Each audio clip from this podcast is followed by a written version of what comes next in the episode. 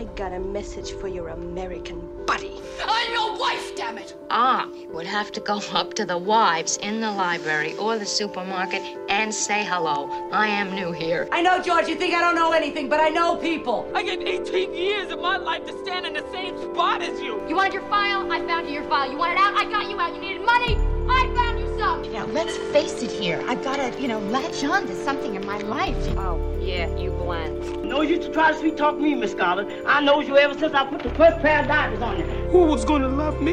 Who, who was gonna make me feel good? I wish I had a mother like me instead of nice. Nice gets you shit. I got a two-inch thick sirloin steak sitting defrosted right this minute. One young guy come over and supper with us tonight. What do you say? Hello and welcome to another episode of the Best Supporting Podcast, a podcast dedicated to celebrating and dissecting the performances of our favorite Best Supporting actresses.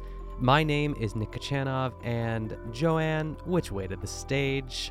And my name is Colin Drucker, and wait, I'm not a theater person.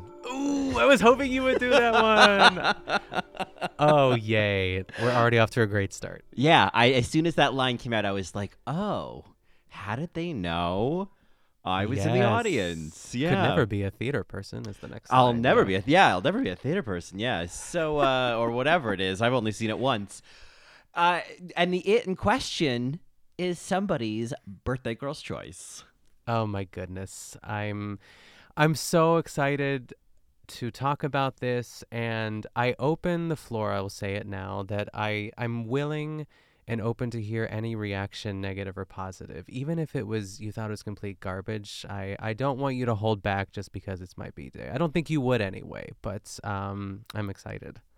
Well, uh do you want to let the folks know what it is? Oh yeah, sorry. Our bir- I, I just figured they would already know from those opening lines, but yes, Yeah, sure. This is the 2008 Rent filmed live on Broadway, the closing cast of Rent. It's available on YouTube, folks. So if you want to go see it, uh, it's widely available, which is cool.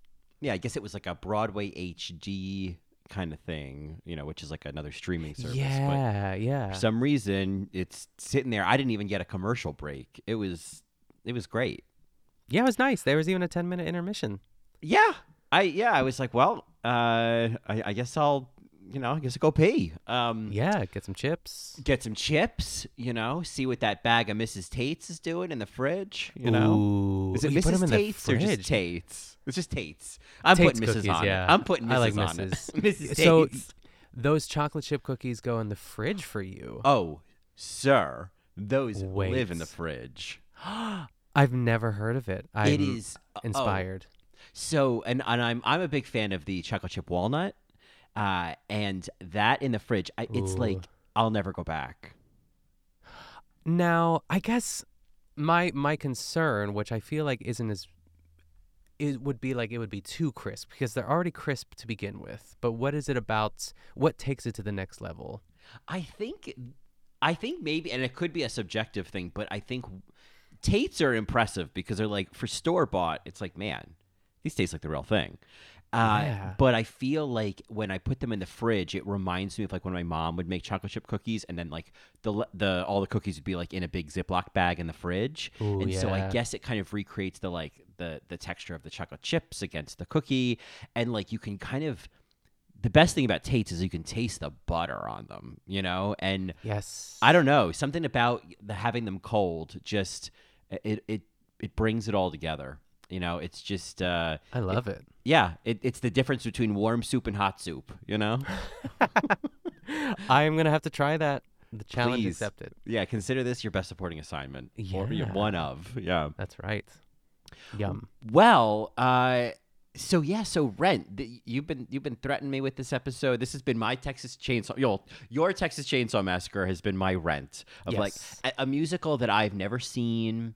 Really new fits and starts about mostly new Rent from the away messages of my fellow uh, students at Ithaca College. Oh yes. Lots of no day but today, leave it, you know? Um, like lots of, uh, you know, off to women's chorale at seven, then, you know, lunch at eight. or I don't know why people eat lunch at eight, but anyway, the point being that I just, what I knew was that it was like, oh God, rent.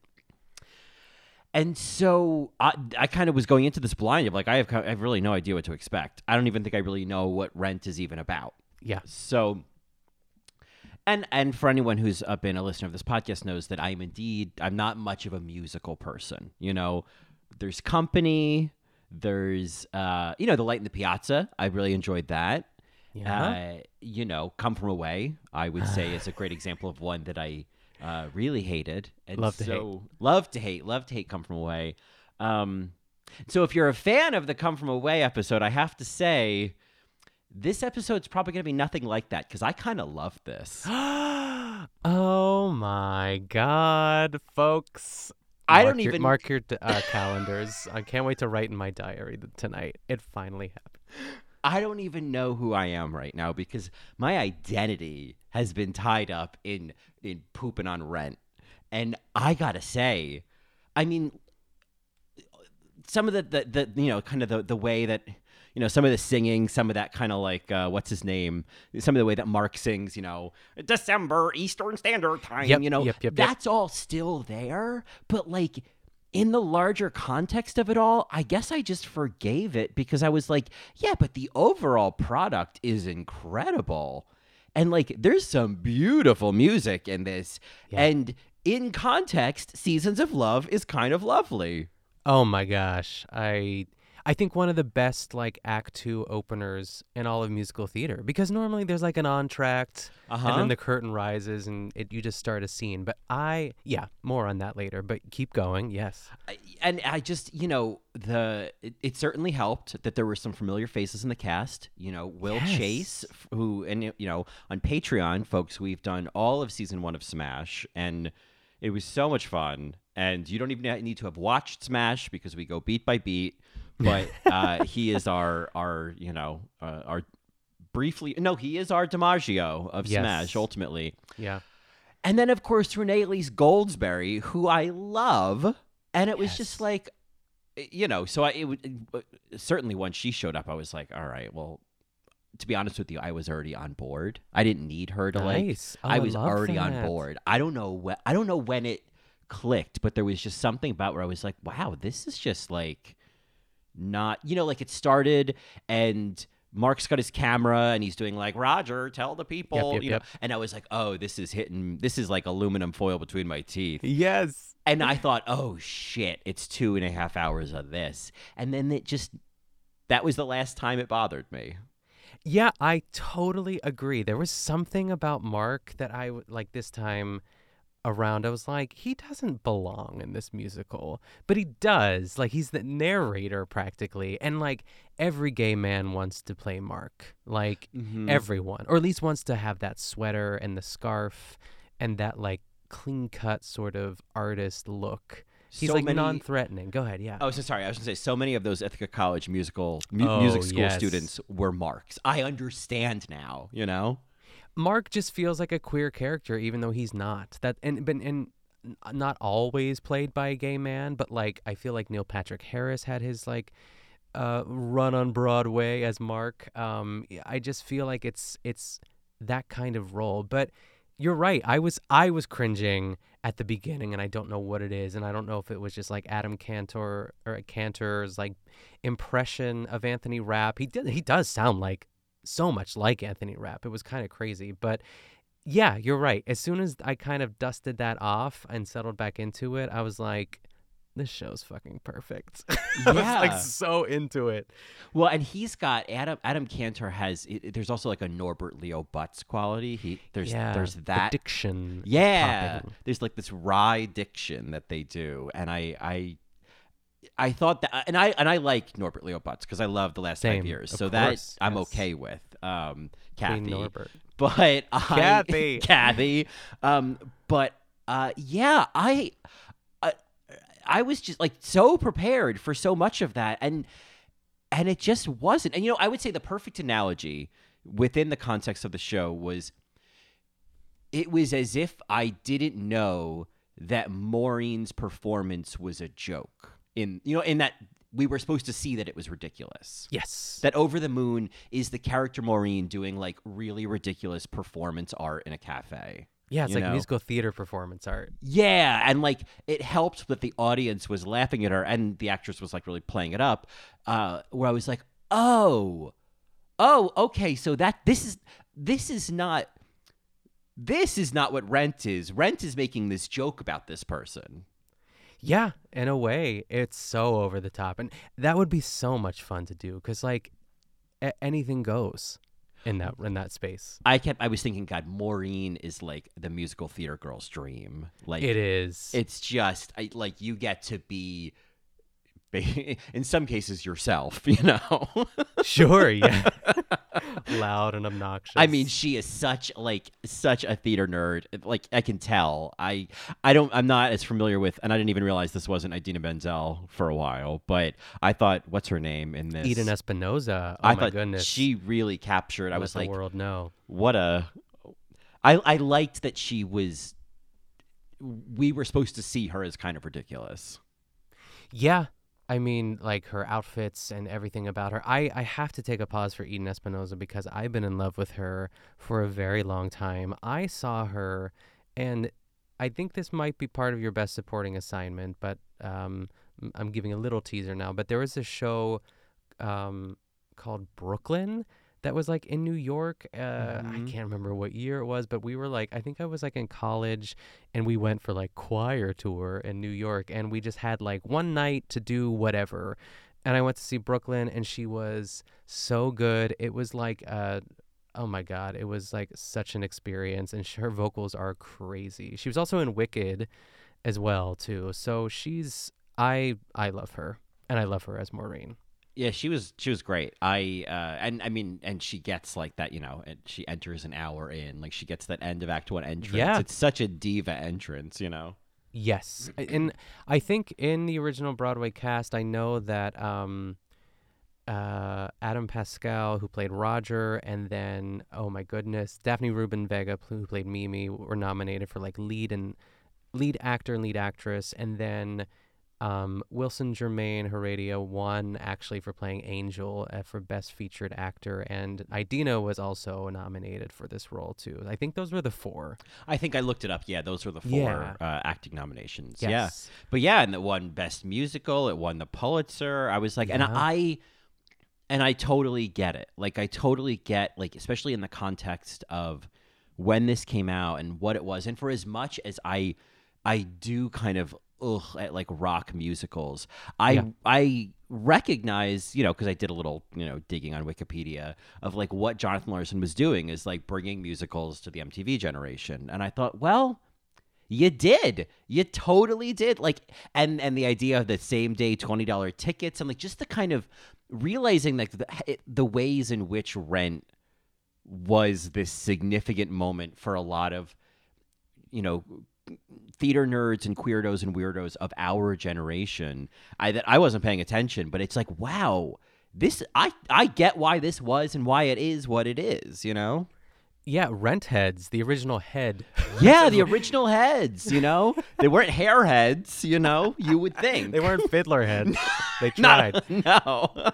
Fiddler heads. I yeah, know. Scarlet Pimpernel heads. Yeah. There we are, Um, yeah, I guess those would be. Did he have a mask? I feel like he I had a feel like the cover. Yeah, I could picture it, right? Right? Yeah, the Scarlet Pimpernel. That's one of those shows that I don't know anything about it. I just know that it was on Broadway in the 90s and it seems like something I'd never want to watch.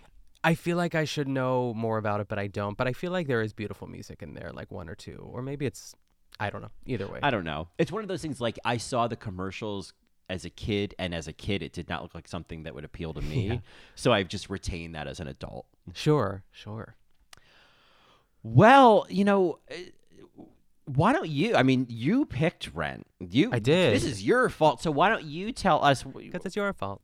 This is all your Um, fault. How did Rent come into your life? Rent came into my life right when it should have, I think. If I'm really thinking, you know, like the Las Culturistas, like when, how did you know, or when did you know, or what was the piece of media that you knew culture was for you? Mhm. I feel like this would be one of them for sure. I don't know what that ultimate, like just one answer would be, but um, I, it was on tour, it was coming through Pittsburgh, and my friend Amy, um, at the time she was like, "We have to go see it," and it was such like a musical theater high school trip. You know what I mean? But like it was maybe just like four or five of us. We didn't have like a whole row. Um, but she was like, "You should start listening to the cast recording," and I was like, "All right." And I think I just went out and like bought it at Borders or something. You know what I mean? Mhm. Oh gosh, God rest Borders. Yeah, right. Um, uh, and then I I was kind of I think I maybe bought it like the week before, so I wasn't like off book as the kids say. Um, but I kind of listened to some stuff, so I knew a little bit about it. I knew Seasons of Love. I feel like every chorus class in America did that song because Mhm. it's fucking great. And um, I saw it live, and I think like I remember, like, if I was to really hone in on it, is the song "Another Day" where Mimi's singing to Roger, and it's the first time that we hear the "There's only, uh, there's only us, there's only Uh-huh. this," the "No day but today" sort of motif, and she's like singing to him on that table, and I'm like, what is happening? I just like it was just like such a weird because it's not like the most powerful part of the show, but it like I think it, it had to do with the music as well too, and I was like in the nosebleeds. So, but as a whole, I was like, I I don't know, like my molecular like like being just sort of changed and altered from there on, and I was I was obsessed. I was listen I would listen to it like every day, and I got like there's a huge like coffee table rent book with like duct tape on the side. Uh, it's meant to look like duct tape. I had that. I was just so into it, and you're right. It does. It does feel like um, this was a sort of musical for those weird theater people uh, to be to latch onto. It was like Hamilton before Hamilton. Absolutely. I mean, and I know that you know uh, Lin Manuel Miranda said that, and it was he doesn't even need to say it that Rent was obviously an inspiration for Hamilton. You can feel that, but Yeah. um, yeah, that's a great point. Is that this kind of the the way that Hamilton hit like a generation of theater kids and and you know kind of shifted what musical theater could be or what it could sound like or what it could look like i can see how rent did the same thing and and not that it was the first i guess people would say like hair in the 70s i don't know why hair's coming up so much this week Yeah, sure. Or like the uh, Tommy or whatever. or Even like Mhm. Jesus Christ Superstar, like all the Andrew Lloyd uh, Webber rock musicals too. Right, right. Like I could see how that kind of lays the foundation and the groundwork for something like Rent. But I, I, you know, I think what maybe struck me right off the bat, and maybe what really, what I appreciated was, and and I'm sure this is, you know, to all the Rent heads, it's like, yeah, duh. But like, I, I liked the idea of setting, of of putting, uh, writing a musical and setting it, um, you know, on the Lower East Side and setting it among, you know, people living in a warehouse and homeless people and things Mhm. like that and like it was this very unromantic setting and i just thought like oh i love that that th- this idea of this big broadway musical is not i don't know uh, there's no grand ballrooms you know what i mean there's no Yeah. um, beautiful sets and again i don't even know if that's like the first time that happened because it's not like cats was a beautiful place to be either Yes. but I, I just I I guess there was a realism to it. I appreciated that it was trying to capture a very real uh, experience of people that wouldn't normally be featured in a musical. Yeah, I and you f- it's like it's the costumes. It's like I'm so glad this was written in 1996. I feel like it came out right when it was supposed to. Um and and the sets like that like you said are bare bones and it kind of feels like it didn't change that much from like its original inception even when they like lift up like the padlock on the door it's like some sharpie Mhm. and some like tape you know what i mean it's not any it's not it doesn't have that like fine polish that like musicals today even if it is supposed to look grungy still has that sort of i don't know it's it feels elevated but i, I What- like this What it makes me think of is remember Yeah. when they challenged Chad Michaels to rough it up, and then she came out in that like leather look with the short blonde hair, and blew out the finger gun, and they were like, "Well, well you tried well, yeah." I feel like when all else fails, we can just make a Chad Michaels reference, and we both know exactly what we're talking about. Yes. Yeah. yes Um, ma'am Yeah. yes ma'am yes, ma'am. um, yeah, no, I what I would I agree. I feel like watching this production, I I felt like oh, I have a really good sense of what it must have been like watching it at New York Theater Workshop, you know, back Yeah. in the nineties, and it you know it like made me. That feeling of like I'm nostalgic for a for a time period that I I was a part of, but I was much younger and I wasn't really a part of any of this. But it there's a, a sense watching this that did make me feel like, ugh, not that like oh I yearn for the Lower East Side in the early '90s because obviously you know it's a little glamorized here. Sure. But um, I guess yearning for I don't know that I guess that feeling of something like Rent coming out and just kind of like shifting the tectonic plates. I obviously Hamilton just did that a, a few years ago, and I guess I'm wondering what the next thing is going to be that really shifts musical theater like this. Yeah. You know? Because I don't think it's these like movie to stage musical adaptations. I don't think so. Um, wasn't is it Divina De Campo that says, "I don't think." I don't think. Yeah, yeah. and I, I can't remember the quote. Yeah, yeah. Uh, a, a, a, silver, dre- uh, a red wig and a silver dress. I don't. I don't think. think. Yeah, I don't think. And now um, she's going to be co-starring in a SpongeBob SquarePants on the West that. End. Yeah. Yes. Yeah. That's super cool. Yeah. So. Uh, but you're right. It's like these juggernauts that Rent came out in January on January 25th, 1996, which we're we're kind of close to. You know, it's just Mhm. a week ago ish, and it closed, or it doesn't matter when it closed. But um, Hamilton, isn't this this is wild to me? I looked this up, and it just feels like it was forever ago. But Hamilton premiered on Broadway. I know it had like a long life at the public, Mhm. uh, uh, but it uh, on August 6, 2015. That was eight years ago, Colin. Wow. Almost, you know what I mean? Give or take. Yeah. It feels like Hamilton came out yesterday. Yeah. Well, and then like, and it came out onto I guess for you know like Disney Plus. guess, It was then yeah. like 2020, I guess. Yeah, I'm wondering if I got the date wrong. Hopefully it was 2016 or 2015. I said 2015, right? All these people are going to be writing in letters. I'm Yeah. going to Google it now. But y- you're right. It's like I I don't know what that is because Broadway's such an interesting I mean, we've had conversations about it before of like it's just movie musicals. It's just they're churning out stuff that will generate money and hopefully some of them are good, but as far as these original ideas, it's hard to Mhm. get financing for it. I mean, it's it's very smash, Colin. It's very. I mean, if I learned anything from season one of Smash, you know, you got to find a bartender who's got some dubious connections uh, with guys named Lizard or whatever that guy's name was. Remember, remember that he had that like guitarist friend whose name was oh like God, yes. It's either like a book or a movie just made into a show, and sometimes that is very successful. I'm not gonna like, but most of the time it's not. Especially like with the way that they're doing it. It's like it. It just seems. You can already, I don't know. It it all depends on the score too. It depends on a lot of things, of course. But I don't I don't need the Devil Wears Prada the musical. I don't need you know. I always go back to Back to the Future the musical. right. Um, uh, I don't need it, but you know, people are making art, and I, I, I get at its core that that is a good thing, but it, it just feels, you know, the people that are producing this are like actively seeking out what to promote as opposed to original stuff that might not get that life is a little sad. Yeah, right. Because it it really does feel like there's that that idea that oh Broadway is meant to be like the peak of of American theater, and it and it's not. It's really just the I don't know the the most I don't even want to say the most expensive. It's just like it's just large productions. You know what I mean? Yeah, that's true. But I don't think it it in any way represents the best of the best, even in New York. You know, and so it's just like. I don't know. I, I guess something, you know, flashing back to something like Rent, it's like there's a specialness that makes it feel like, oh, and Hamilton similarly, like, oh, there is really incredible theater happening on Broadway.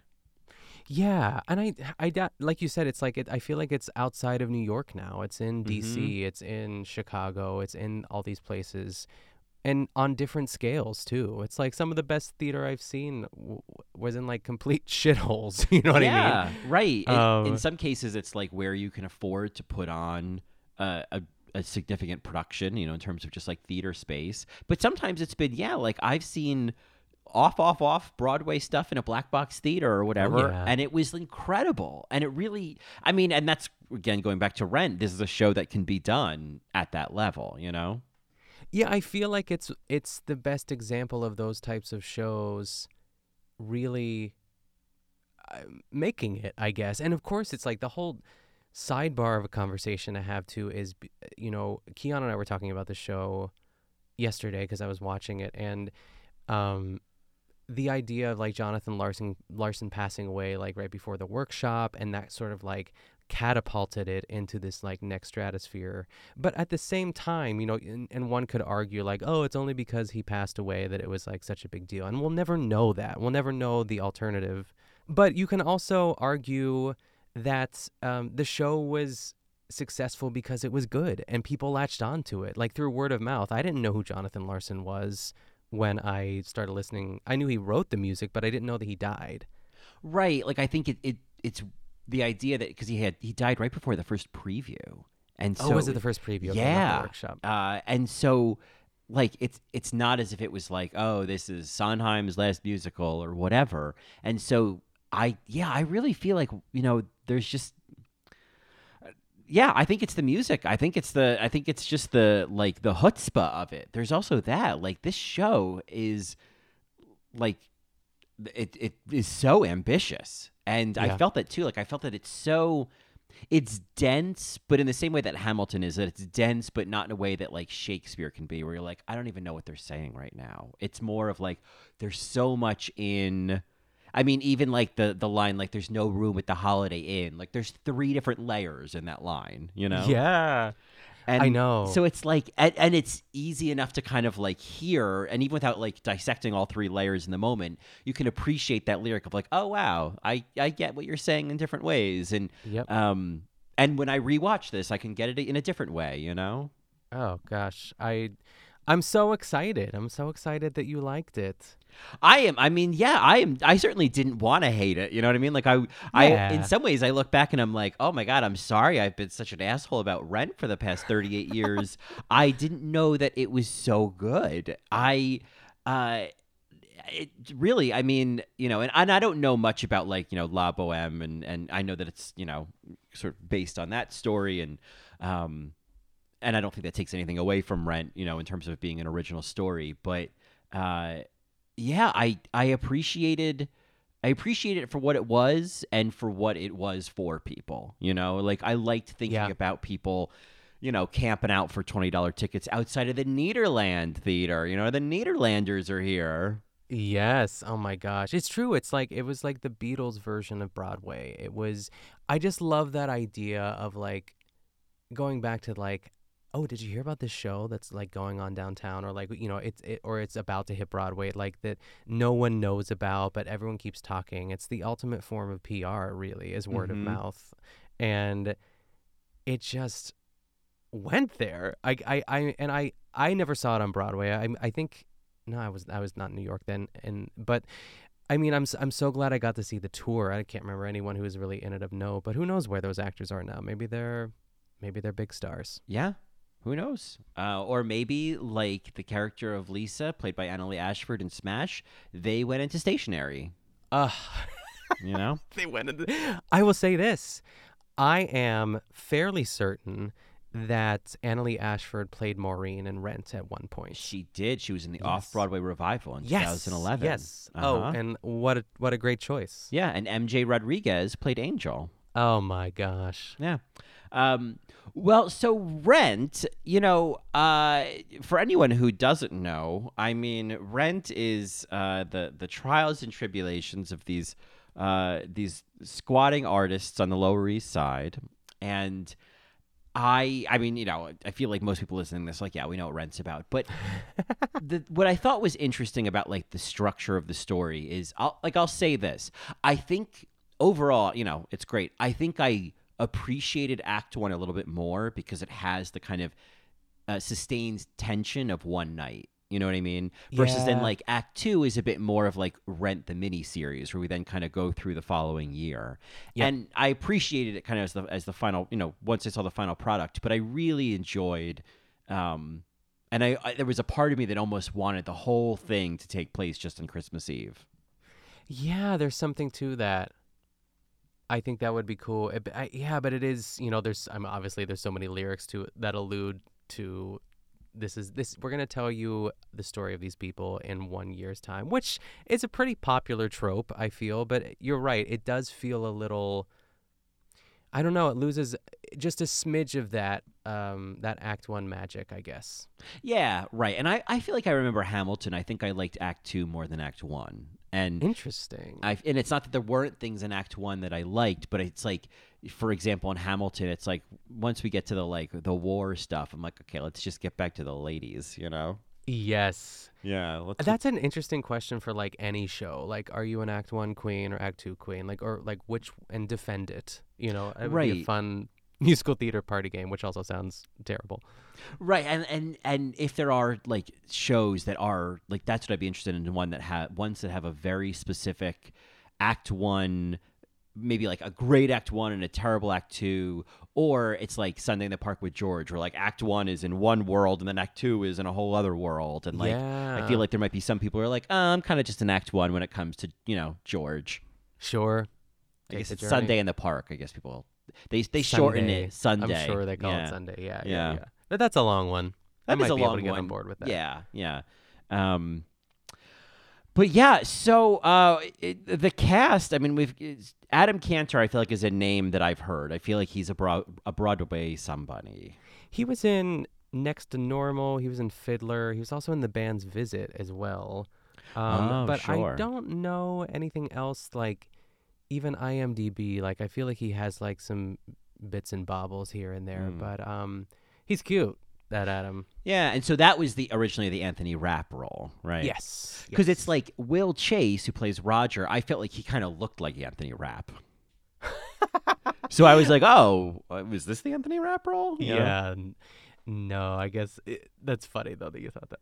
Um, but no, Will Chase, uh, I, I guess, you know, his distinguishing feature was wearing some significant guy liner. Oh, I know. To the point I was like, I think we could have held back a little bit. but Right. He's so good. His voice is crazy. Yeah, I, you know, it, it was nice to get like a taste of it from from Smash, but he, like, he doesn't have any of that that you know Eastern Standard Time kind of Yep. thing. He doesn't do that at all, and I I really enjoyed that. And I will say, you know, it's something that I I've been sitting on, but I've had from the original Broadway cast with Adam Pascal, I've had that song "One Song Glory" in my Spotify favorites playlist for the better part of a year. Oh, it's so good. I think It's so like a good. perfect song. Oh my god! That's the song that like he should have sang to Mimi at the end. mm-hmm. Your Oh. eyes is fine. It's fine. It's it's a good it's a decent song. But yeah. Right. He's like, I've been, you know, it took a whole year, and I was like, oh man, go back. You actually had Go it. towards the light, Mimi. Yeah, right. Mimi, keep going. Don't listen to that boy's song. Turn it around. Yeah. Turn that turn it, turn it around. Change your costume. Change yeah, it change around. yeah. There it is. Well, guess what, Mimi? Mimi. Yeah. He did. He did. He did write that song. Um, but they, I mean, uh, he and Renee Elise Goldsberry, I they had some incredible harmonizing in this. Like, yeah, they sound great together. there were i think there was a moment in i think i wrote it down it was in oh bear with me one is one of them was that song you know you uh, without you Oh, without you. So they have there's one moment where i was like Oh holy yeah, shit yeah. The end whenever he joins. the Yep, it- harmonies are really cool. yeah and i was like oh my god this is this is not precious musical theater at all this is not what i expected from rent you know like Yeah. this is very genuine It's so good. Did you know that Renee Elise Goldsberry? I think it was in I on I- IMDb when I the, she was 37 when she played this role. This is her Broadway debut. She got into like the cast of Rent just in time. So she Oh. like closed it out. I think she like I think she started like maybe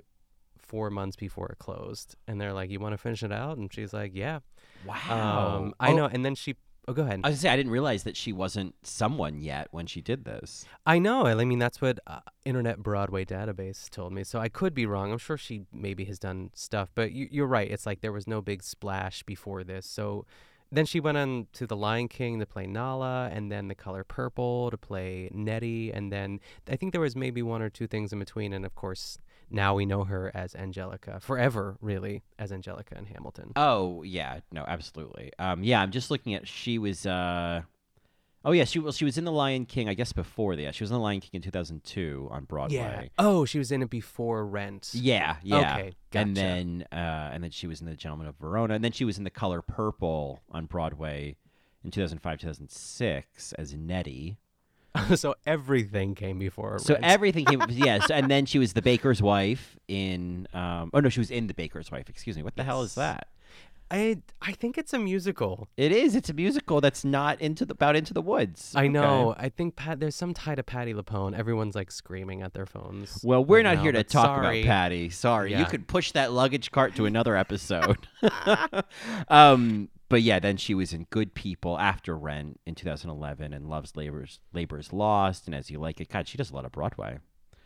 Um, and yeah, then Hamilton was 2015. So you got that right. Yes, that's right.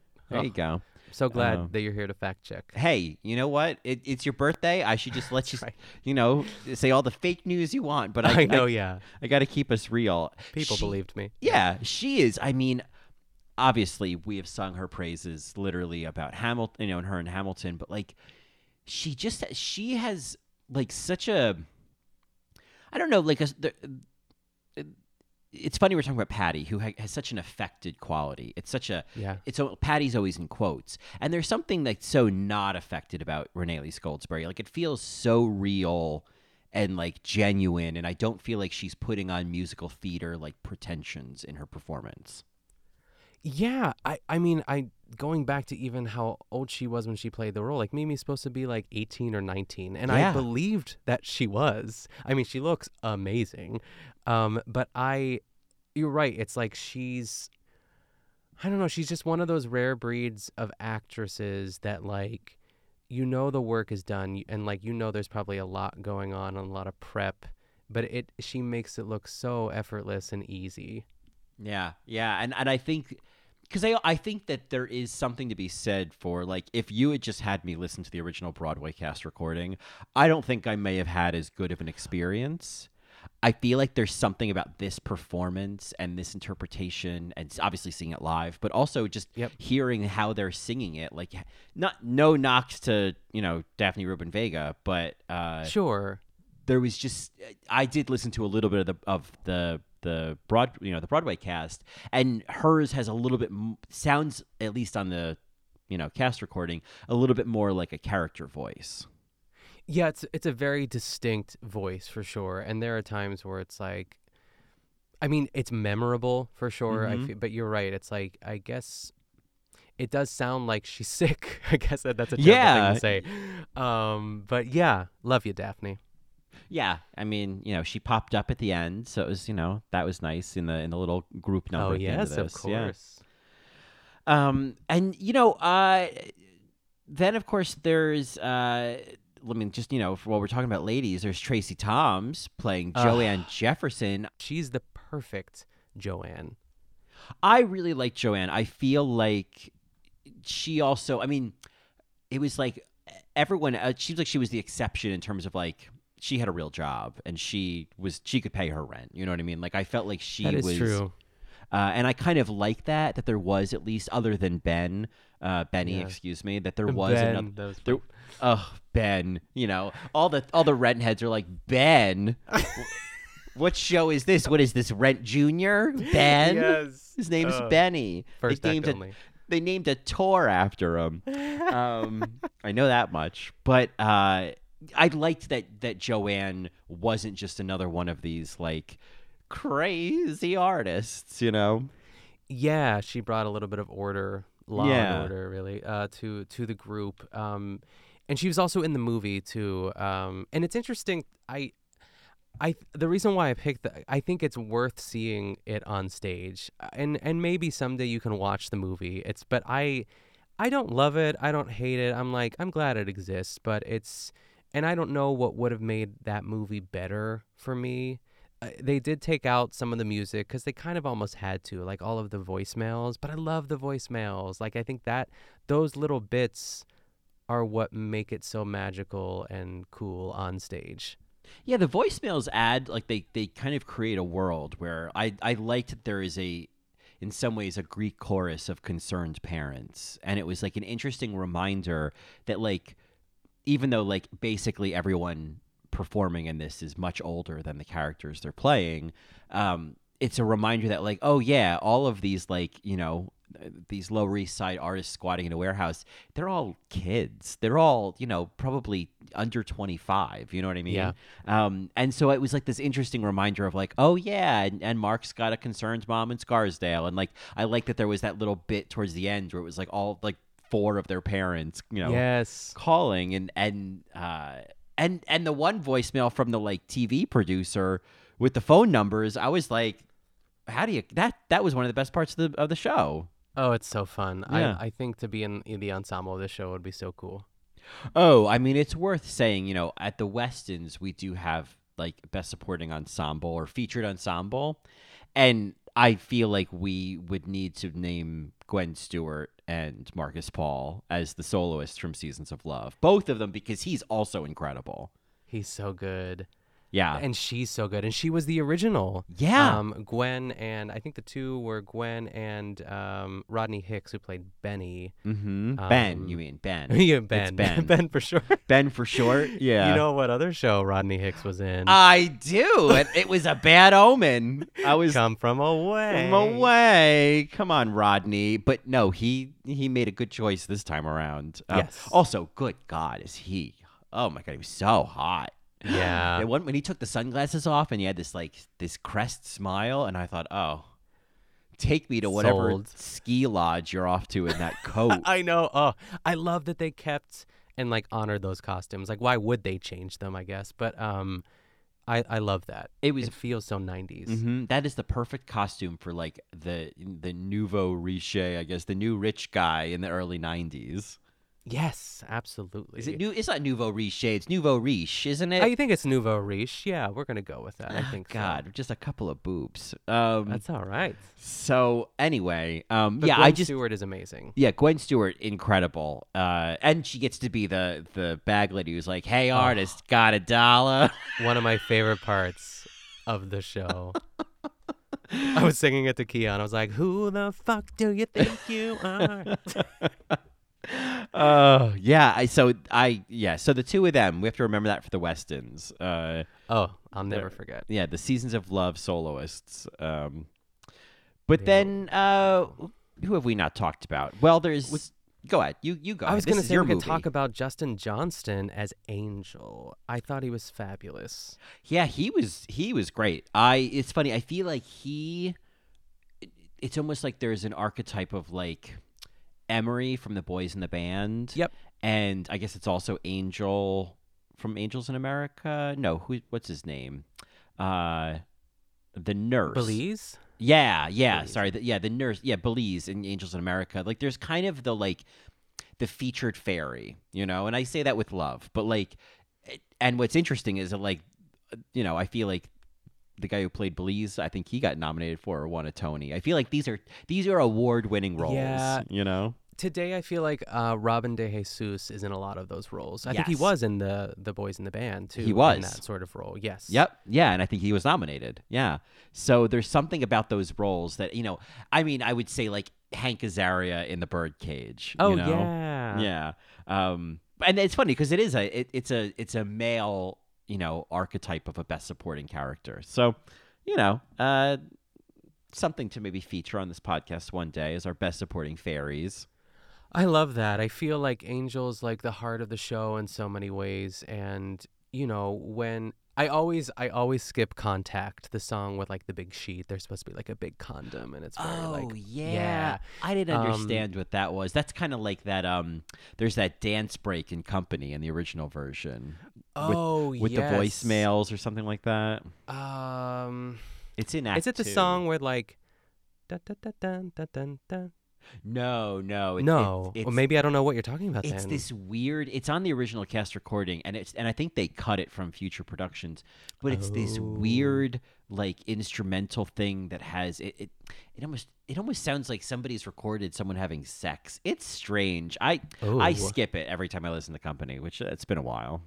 I think I was thinking of side by side. I know everyone out there Yeah. is just like, I do skip side by side though. Sometimes. yeah, it's not, Yeah. it's not fun to listen to, I guess. But, Mhm. but like the reprise of "I'll, I'll Cover You" is just even like the like the the first version of I'll Cover You in Act 1 is so good. Like the like structurally and harmonically the way that song goes and their harmonies, I just think it feels like it feels like flirting when you listen to that. And the way that it's staged is so pure and beautiful. And I I love Collins and Angel. And so to, to see her pass away is just you know it's like you kind of know it's coming but you expect maybe it might be roger and mimi but you kind of forget that um, angel and collins have hiv too so it's um, oh my gosh i weep i weep Yeah, it was. I you know that was another like certainly where like the cement sort of dried. I'm like, okay, I'm into this. Is when Collins met Angel, and it was such a there was such great chemistry, and it was such a beautiful, you know, romance that was developing that didn't feel like musical theater romance, and I was yeah, it was it was great. I I kind of knew that he was gonna. I, I was like yeah, or she, excuse me, was was probably gonna pass, and when Justin Johnston came out on stage at the end for the last song, I then I was like, oh, there. Then I just I I was ugly crying. Yeah, Of course, yes. I didn't know that happened the first time when I saw it on stage too. So I was just like besides my beside myself. I was, ugh. yeah. That was just It's perfect. It's, It's perfect. perfect. Yeah. So yeah, I that love story I really appreciated, and I there was that one song where I guess I mean it was interesting, right? Because it was like Roger and Mimi singing, and then like Collins and Angel were kind of performing. Angel. I think it's during Without You. Yeah, it's during Without You. So it's kind of like it was. In, I feel like someone could say like, "Oh, the queer couples are are silent during the song while we listen to the hetero couples sing to each Yep. other." You know. Um, but I don't. I'm not here to say that Rent's not gay enough. You know. Yeah. it certainly like puts a bit of a spotlight on like the straight male characters in the show, but like I think for the time, I think for the like the the the the ways certainly in which Collins and Angel are portrayed, I think is Yeah. really impressive. I I feel like there have been some critiques and I could understand of like look at these crazy lesbians like towards the end like Maureen and and uh, Joanne bickering it was like oh god this feels like a U-Haul joke just waiting to be made you know Yes. but again how often are we getting lesbians in a real relationship in a musical in the 90s or Yep. ever you know Yeah. so Yeah, I agree. I think there was something else I was going to say about a Oh, um, we all know famously too that if you're a Drag Race fan, that Valentina played Angel in like Rent Live or whatever, and like notor she was like not great in the role, but I know there was like that whole kerfuffle about like someone.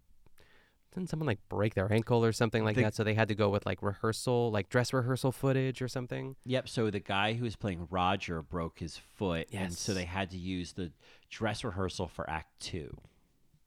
That's right. But even for like when I, I will say this, like Justin Johnston, like today for you is a workout, and he made it look like he made it look so easy like Mhm. with how much he was moving and like because it's hard to do like he just had you have to be fit and not just like physically fit but like vocally fit if that makes sense too you have to know how, when to take air when you can like luckily there's like a little drum solo in the uh, the middle of it but oh my gosh i was so impressed Yeah, that was you know, and and like, that would be something that again, like, if I just saw like five seconds or f- heard five seconds of that, I'd be like, oh god, this seems insufferable. This seems like '90s, you know, twee nonsense. But I was totally, I like, I bought into the world of it. I feel like there is this like.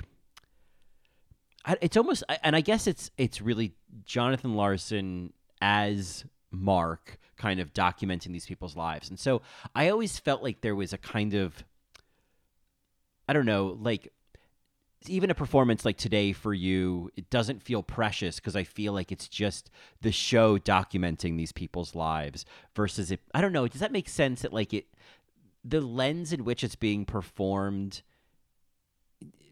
didn't it just didn't feel as like it didn't feel cheesy i guess is the best thing i can say it just didn't feel cheesy to me it didn't feel like annoying No, I get that. And it's really it's kind of interesting to think of like we talked about Mark being like the narrator and like we start off knowing that this is him like videotaping everything. So it like it kind of makes sense that like everything would be a little bit amplified, I guess, even Yeah. like going back to Maureen cuz like in Mark's world, like Maureen is that extra um and but like I don't think it's not like what I feel like it's I'm borderline kind of going with that like sort of motif of like the eye of Roxy Hart in Chicago. You know what I mean? I don't think Mhm. it's all about Mark at the same time, but it's just the the right amount of heightened performance both like by the actors and at, and like how we interpret them on stage. Yeah, and I, and I guess to use "Come From Away" as a as a counterpoint, it just felt so aggressively like you know, hurry dirt, we're helping these people, you know, like, and you know, I'm gonna make a balloon for a crying child and all that. Like, it was so. oh, it, it just um, there was just so much. I don't know. There was just something. There was something about Jenn Colella like cheering as the plane took off. Where I was like, "Oh, for God's sake!" And whereas this like never made me feel that way because I just felt like I was indeed watching Mark's film of these over the top people that he knew in the '90s in the Lower East Side.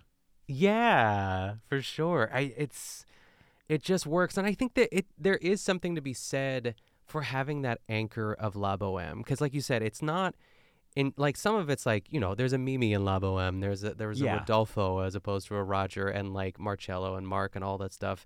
But it does give a little bit of a guideline because I think without that it could just be willy-nilly. You know, it could have Mhm. went there, but it it it didn't. I wonder how much that that central structure of La Boheme, I don't know, keeps keeps yeah, as you're saying, like keeps Rent from getting unwieldy. You know, like keeps it on a really smart plot line. You know. Yeah, I mean the only uh, difference is that Mimi dies at the end of La Boheme, Right. and she doesn't in the end of Rent, which I think works as well too. I it's like it would it would be too sad.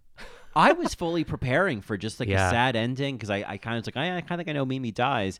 And I love that. And I thought, again, thinking about the audience, thinking about all these young rent heads, thinking about all these queerdos and weirdos and, and theater kids and whatnot, I thought th- it, it does matter that there's a happy ending. Like it actually is important that Rent had did had Mimi survive, you know?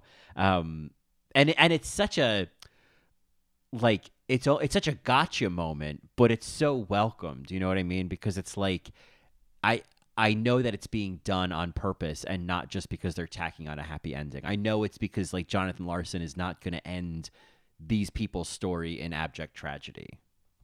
Yeah, and it kind of works with like looping Angel into it because like we miss her. Mhm. And it's and it's kind of funny, and there's a little bit of a wink there, and it it's, it just kind of adds up, and it kind of because it's like, oh, she woke up, like then what happened? You know what I mean? But like it's it's just it wasn't her time. Yeah. and she's she's back.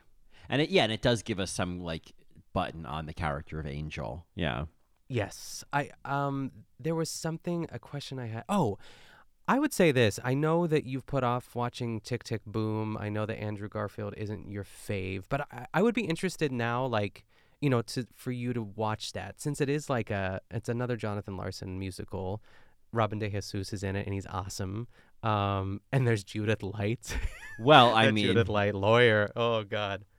I actually now I am I I am very intrigued. Not only am I planning on watching Tick Tick Boom, I'm probably going to watch the No Day But Today documentary about the making of Oh, you should. You definitely should. Well, I found it on YouTube and I saved it into my watch later playlist, which is always a good sign. I, it, I'm. It's that feeling that I've had. You know, Hamilton. I had this feeling. You know, uh, mass. You know, and I'm not saying that Rent is. You know, I'm- I'm just saying that when something ends and I'm like, oh, I'm immediately intrigued to know more or hear more. Company Yeah. did this. Where I just now I want to dig in a little. And so, I mean, no one is more surprised than me, but I am, you know, I might be fitting this head to for rent so that it could be a rent head. rent head. I mean, I'm so I'm so thrilled. I I think like I I hope you keep listening to the cast recording. I hope that you like it's it's kind of like making up for lost time. Uh, yeah, I do kind of feel like I missed a a, a, a bus on a class trip. You know, uh, I missed I missed that trip. You know that all the all the other kids went on, uh, and I'm like, oh, oh, I think I wanna I wanna know what I wanna feel the I wanna feel that no day but today means something other than like some music majors away away message. You know what I mean? Yes. Um, now, yeah. oh, go ahead. Sorry. No, that's all. That's all. I That's all. I think uh, the question of like do you do you have favorite songs like did things stick out to you was there something that you might have heard once or twice that like you know in context was just so much more or where were you with it Okay, so let's see, because I I I would say one song "Glory" I think is is you know even like the opening uh, number of Rent. There was some really cool things in there. It was it reminded me of Company and the opening number of Company, where it was like, oh, Yes. this is just a this is a production right off the bat. Where's the elevator? You know. That's true. I actually don't love Rent, the Really? song. And I felt a little bit of cringe. I don't know why. Because it's just, but like, I feel, I feel like it would be a song that's more fun to be in than to watch, I guess, because Mhm. it's so explosive. And I was joking with Keon yesterday. I'm like, why is there a song called Rent? It's like, you know, we already know you can't pay it. You don't have to sing about it. But Right. that's just me after all of these years, like just feeling grumpy about a song that, like, who that cares has, what I that, think? that has the lyrics rent, rent, rent, rent, rent, rent, Yes. rent. But Yeah. like, do I walk around the house and be like, "How we gonna bang?" yeah, right. Um, I would say, uh, I think another day. I think th- the thing is, I Another also so good. I would Oh love to have a recording of this cast from this production we just watched. You know, with with Renee Goldsberry, with you know, what I mean, like I I really liked their interpretations. I think if I had like a Spotify Wrapped for like you know when I started listening to Ren, I another day would I would probably it would be in the thousands. I was Mm. obsessed with it. I just think it's such a, it's so beautiful. Even like my candle, like Yep. like it's kind of a companion piece in a way. I appreciate the tango, the Maureen tango. The I thought Tango that was a- Maureen, that was a really cool. I I loved Joanne and Mark's friendship. I thought that was a really cool little, Yes. you know, uh, just a, a- connection that I'm glad was made as like, Yeah. you know, the ex and the current uh, of because it because it was like Maureen and Mark were together, and then she broke up with Mark to be with Joanne, right? Yeah, and I can't picture Maureen and Mark. Can't picture Mark with anyone. He's kind of a Yeah. dweeb. Yeah, and like I guess because I knew so many like gay men who dressed like Mark, I'm like, he's not gay. Yeah, it's he's it, not. It does feel like that would be one thing I might change about Rent is I think Mark should be gay. I think so too. And there needs to be a line about like how he's in, like kind of in love with Roger, and Roger's like he like acknowledges it. You know. Yep. Yeah, exactly. And maybe maybe something like just a little bit of cuddling happened once and maybe some Sure. maybe a hand I don't know where it went, but something That's happened.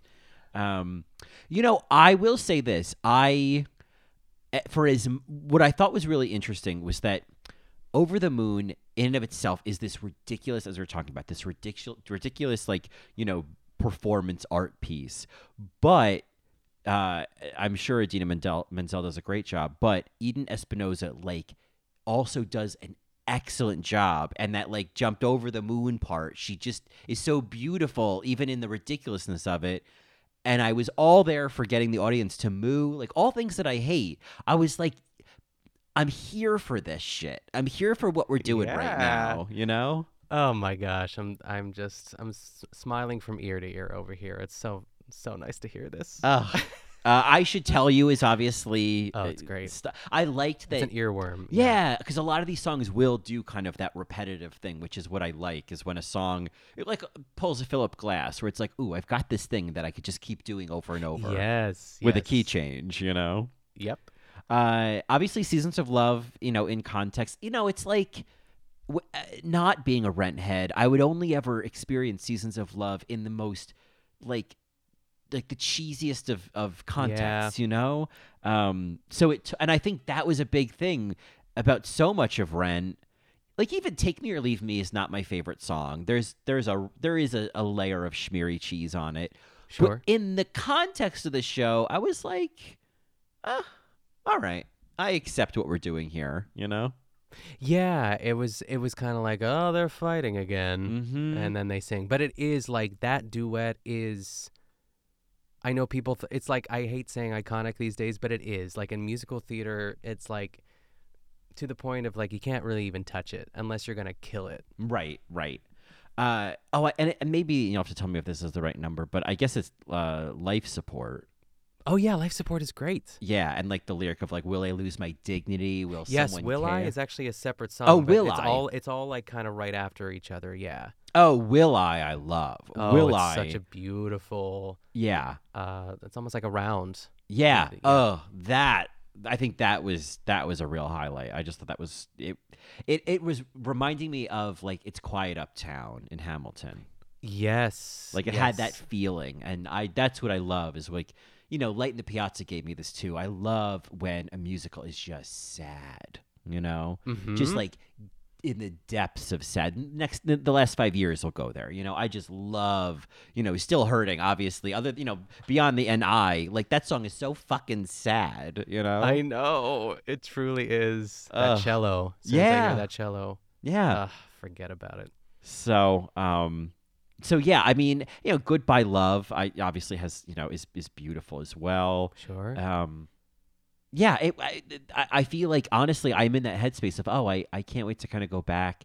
I would, to be honest with you, it's like this version that we're doing. This is kind of my like virgin version. Like this is this is my rent as far as I'm concerned. You know what I mean? Like, Yep. Renee Elise Goldsberry is my Mimi. You She's know, your Mimi. So, I think yeah. I think that's appropriate. I feel like you could do a lot worse. Um, and Mhm. but that's not not to say that this cast isn't amazing. I I, I there's so many. I, I would like make a playlist. I don't know if there's anything from the movie that I like more than the Broadway.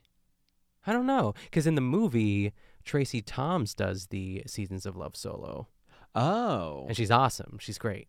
I mean, I guess that makes sense in a movie where you like narrow it down. But I, Yeah, there's no ensemble really. yeah, but I love that function in this that that there is someone who get there are two people who just get who aren't featured characters who Yep. get to star in like the biggest number of the show. Oh, for sure. You know who we haven't talked about, even though we've kind of have, is Collins, Michael McElroy as Collins. Mm, I yes, I I feel like he was uh like I guess it was the what's the song about Santa Fe? He's a, Oh my gosh, I hated that song, but go ahead. Or I hated it and now I love it. But yes. Yeah, I I kind of Yes. had the same experience where the first time I heard it, I was like, "Oh, th- this is this to me kind of feels like to go back to Hamilton that like the song where the three guys cheer, cheers Oh, each I other." love that song That's- though. Yeah, yeah, yeah. I know, but it's like a dude song, you know. Sure, sure. and sure. I never loved that one. And this, and the first time we heard Santa Fe, it kind of felt like that. But then when we heard it in Act Two, I realized that it's just this concept of you know what we should do? We should move to Santa Fe and open a restaurant. It's like a thing they all get high and talk about every once in a while. And I love that, like, oh, you're not actually going to do it. That's just this like fantasy that, like, in some ways, Roger is able to put to bed by the fact that he attempted to fulfill it. You know? Yes, I totally agree. I think I, I would always sort of skip it when I was younger, and now I never want to ever again. The harmonies are so beautiful, and Mhm. it's so poetic. Like you're it, you're right. It's like they just got stoned, and like it's just like this hippie trippy fantasy song, but it's so cool, and the harmonies at the end are so awesome.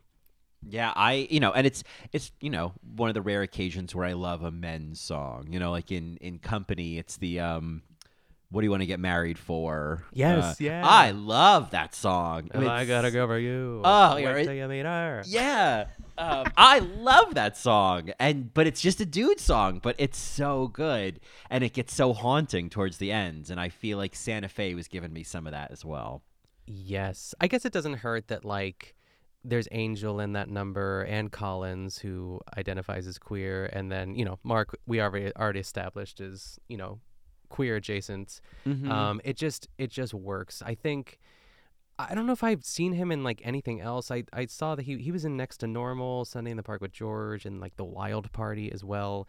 I I really really liked him. I thought like what I really appreciated too or what I appreciate in general is when a uh, you know a replacement or you know like if a Broadway show has like such a long life that the an actor can still find ways to make an iconic line different and it for it to still land. And I don't have an example of it, but I, I just wanted to make that comment, I guess, for everyone in the cast because some of it is so ingrained that it's hard not to do that or make that choice. You know what I mean? Oh, absolutely. I feel like that's you know I where I felt that is like watching.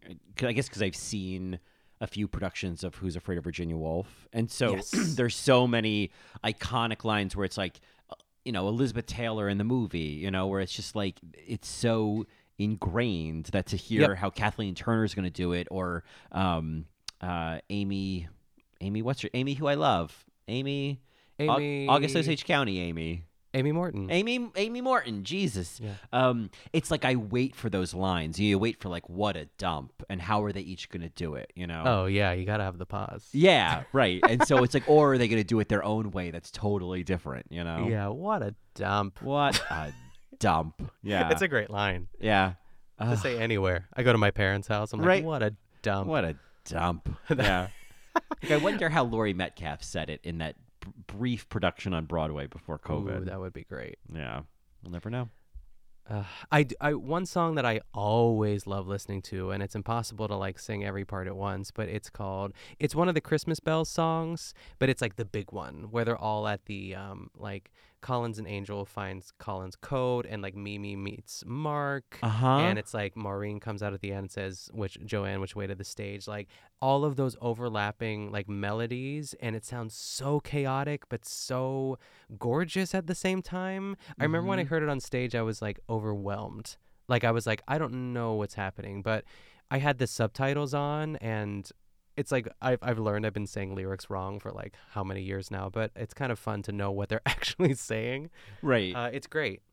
Yeah, I, I like those overlapping parts. I liked where it would kind of create a bit of like musical chaos, and I thought that this film production was great because it like the camera would also you know hone in on certain things. So I was like, oh, okay, that's what Mimi's doing. Yeah, Uh, yeah, yeah. I yeah. appreciated that. Uh, and it's worth mentioning that the cinematographer for this production was Declan Quinn, who was the cinematographer for Hysterical Blindness and Monsoon Wedding.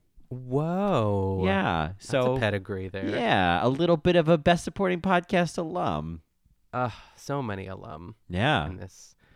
Um, yeah, I guess so. I guess there's you know Renee Goldsberry and and um, what's his name? Will Chase. Will Chase, and I guess that's maybe that's all. I guess that's it. It's like I don't. We haven't done the devil. Like the Devil Wears Prada is the only thing I could really think of Tracie Thoms right. that we would have maybe covered. You know. Yeah. Um, But alas, alas, well, you know something similar. You know, because watching this, I also couldn't help but think of Angels in America. You know, uh, which obviously we've Mhm. talked about with with Belize, but it, it did make me think it, that would be a huge undertaking. But like Angels in America would be so like even if we broke it into two episodes. There's so much Oh, to yeah. talk about if we did an Angel an Angels in America two parter. oh my God, there's so many incredible women. Yeah, I mean, just like uh, the scenes of, of Meryl and Al Pacino with her as Ethel Rosenberg are art. They're absolutely it is art, and like uh, it, that could be. But you know, I, also an interesting kind of you know companion, I think, to Rent in terms of a big Broadway production talking about AIDS in the '90s and like. I, you know, it, it just it and I don't know. It, one felt kind of in, in some ways a companion to the other. You know, Absolutely. I always think of Al Pacino going Ethel, just like like an inch away from death, and it's so good. and It's she comes in with those like that tight-lipped like Yup. purse on her lips. Yeah. Oh, Oh, god, God. it's so good. And, and it's like, oh, this this should never work, and it just it's so good. It does. All right, so maybe we'll put that on the list as the HBO uh, two part uh, movie, Angels in America. Be a fun like Patreon thing, maybe. I don't know. Or Yeah. maybe we could also do main eps if we want to break it down even more, because it's. Is it two it's- or three episodes? I don't know. It's uh, that's a great question. Um, I'll look I- for some reason in my mind, it feels like it's a six-hour endeavor, you know. But I, I don't think it is. But um, oh god, I mean, there's so much like early cataloging of that too. I feel like it truly was the first gay piece of media that I watched, like as a you know kind of almost adult, I guess. Yeah, no, that ch- it was it was came out in two thousand three, so it was really kind of perfect timing for us. You know, Yeah. I mean, I was I was just in college. I remember, um, I remember watching Angel. I remember renting it from the library. I remember watching it in sophomore year in my dorm room, and like, and, and it was yeah. Um, to your point, it is. Uh, it is indeed. It's six episodes. I don't know why I thought it was Okay. two, and it is just short of six hours. Okay. So, I mean, let's talk about it. Maybe. Yeah, I think we can have a discussion, you know, off mic of how we want to parse that out. But that that excites me. Yeah, I would. I just it, and I don't know. Yeah, there's so much there. Uh, Mary Louise Parker, Meryl Streep. Um, Oh my you know, God, Emma Patrick Wilson! I was so in love. Patrick so in love. Wilson. Yeah. Oh, James Cromwell is great as the doctor. Oh, he is really great. Yeah, he's Oh so my God. awful. Yeah. Oh well, then th- it's all right. Well, then it's decided. Um, at some point we'll do Angels in America. Ugh. Yeah. Well, is there anything else uh about before we padlock the doors here? That's a I know, right? There it is. Um, no, I'm just so glad that you enjoyed it. I'm so happy for this new chapter as you start to like, I don't know, start cataloging Rent at the ripe old age of 38. I think it's beautiful, and I'm so, I'm so glad we didn't do Mamma Mia. Me too, for so many reasons. and now I'm safe for a year. I know, right? Only 364 more days. yeah, how do you count a life? Yeah, how do you measure? how do you measure? How many ABBA songs? I mean, we both do love ABBA, though, so that is No, we do. I do love that is an entry point, I think. And I have had um, "I Dreamed a Dream" on my like many playlists throughout the years. Amanda Seyfried is uh, "Say I have a whatever. dream. I, you I said have a dream, dream. I so have yeah, a dream. Not Excuse F- me. not Fantine. Not Fantine. No, I, Sophie. Yeah, Yeah. Sophie. Excuse me. I have a dream. It's a Um, great song. That's a great song. All of song. them are great. Yeah. Oh well, guess what? Guess what, Mimi? Guess what, Mimi? We're getting paid off. oh my god, that's so funny. Guess what, Mimi? That would be a great tote bag. Guess what, Mimi? But it's a yeah, picture and of it's her Mimi. on those bars. I was so nervous she's gonna fall. My gosh. The whole time I was like, she's gonna whack her head on one of those, and it's gonna go boink. You know what I mean? the glitter will go flying. Yeah. yeah. yeah. Uh, well, uh, where where can folks find more of you? Because we're actually getting played off right now. They can find me on my other podcast, The Good Vanilla, or you can follow me on Instagram at Nick Kochanov. How about you? Well, you can find me on All Right Mary, currently covering season 15 of Drag Race, and you can find me on Instagram at Colin Drucker underscore. And of course, you can find more of both of us in a best supporting capacity uh, at BSA Pod on Instagram. Or you can send us an email at thebsapod at gmail.com. And, you know, keep your peepers peeled because we have the Best Supporting After Show coming just around the river bend, and we have uh, some exciting things to talk about. I can't wait. I think it's going to be a great episode. Yeah. So, uh, No get- day but today. Yeah, and so there's no, day, but but today. there's no day but today to say that, as they say, Is that? Is today. Yes.